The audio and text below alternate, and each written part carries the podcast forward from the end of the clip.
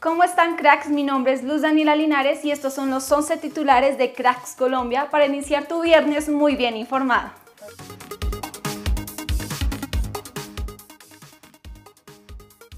Brasil le ganó 6-0 a Perú y se clasificó como primero del grupo B a las semifinales de la Copa América. Argentina le ganó 1-0 a Venezuela y será el rival de nuestra Sele para el partido de este lunes a las 7 pm en Bucaramanga. Diego Aloyes jugó 76 minutos y marcó el gol de la victoria en el partido entre Talleres y Banfield por la novena fecha de la Liga Argentina. Por fin debutó Miguel Ángel Borja en Argentina con la camiseta de River. Entró al minuto 73 de la victoria de su equipo ante Gimnasia. En los pocos minutos en cancha logró dos remates, uno a puerta y otro que se fue por fuera. Juanfer Quintero no sumó minutos.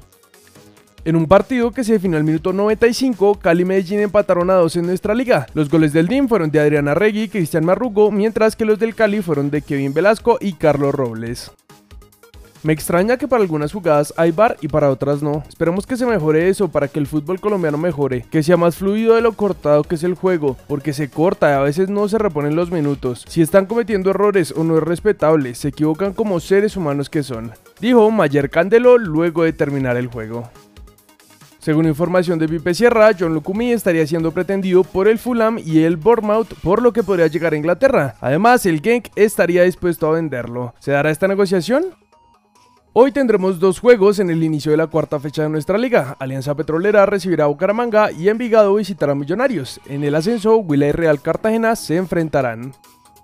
Mayra Ramírez habló sobre el último juego de nuestra serie femenina en fase de grupos de la Copa América y dijo, nos preparamos toda la semana para enfrentar a Chile, se dio el resultado con un 4-0 que fue importante para nosotras terminar bien la fase de grupos, muy contentas por el recibimiento en Armenia, estoy segura de que en Bucaramanga será así o mejor, el fútbol femenino está creciendo, estamos llenando los estadios y ojalá sigamos así.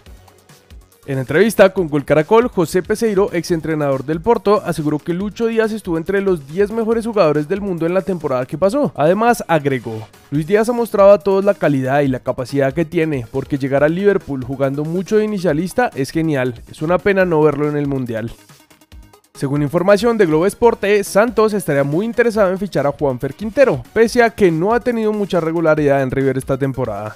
La negociación no es sencilla, pero el Santos entiende que necesita un centrocampista y pretende hacer un esfuerzo para ficharlo, afirma el medio.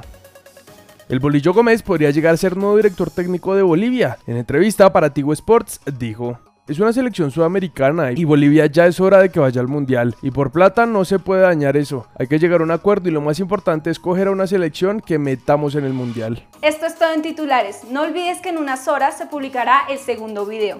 Así que activa las notificaciones para que no te lo pierdas. Yo soy Luz Daniela Linares y nos vemos en el siguiente video.